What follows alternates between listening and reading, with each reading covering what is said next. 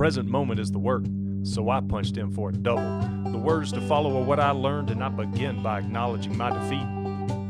I was not a poet nor a sage, these words came to me pretty much this way.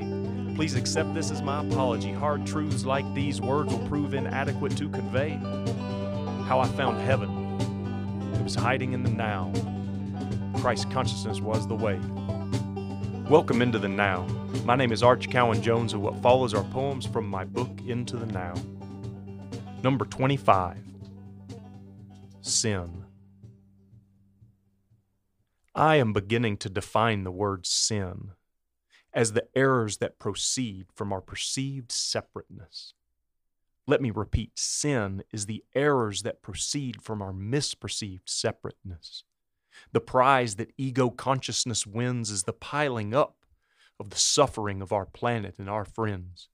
Is there any hope for the oceans, for the skies, and for our neighbors? And what is the point? What is our fruit? And what are we birthing from all our labors?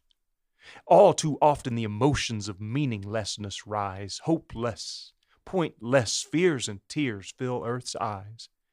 We once lived, we'll all die. Why even waste the time it takes to cry?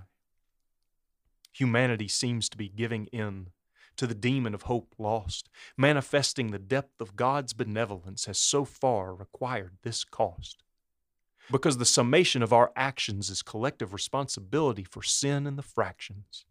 And it's starting to seem that to realize the depth of God's grace, we had to endure the misery of this infernal rat race.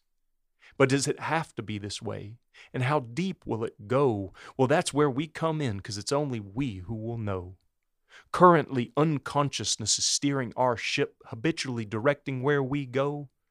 And that's into the ocean of otherness, a dark frozen sea. But I believe one day we will awaken to see that grace was always the geometry forming infinity. Capital L love is inevitable. We cannot outrun it. It will not run dry. The Christ calls out to stop othering, tend to what's lodged in our own eyes.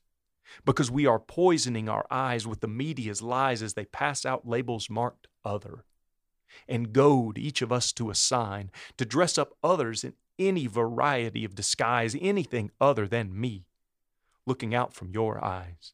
But in truth, we are all us looking out from our eyes. So then, what is separate ego consciousness's fruit? It is the culmination of sin's depravity, as we are burying ourselves in this negative energetic gravity. But since God holds the future, secure in love's vice, then it's our actions, our choices tabulating sin's price. Our collective energies have turned into our cross. Earth is now wallowing in man made suffering and loss. When will mankind return to consciousness pure?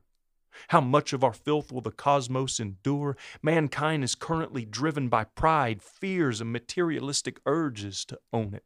But life abundant is still found hiding within present moments.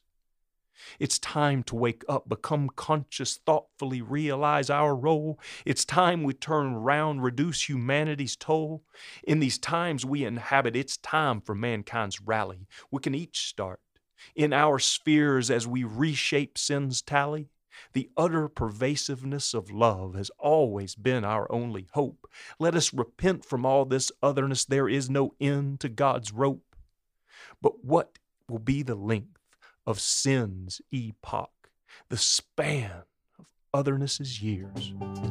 Before cosmic grace as living water washes away earth's well earned tears. Vaya con Dios. Thank you for listening.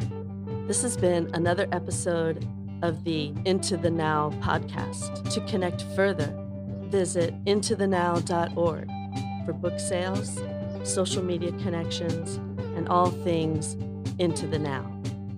If you've enjoyed this episode, please subscribe to the show, leave a review, a rating, and share it with your friends.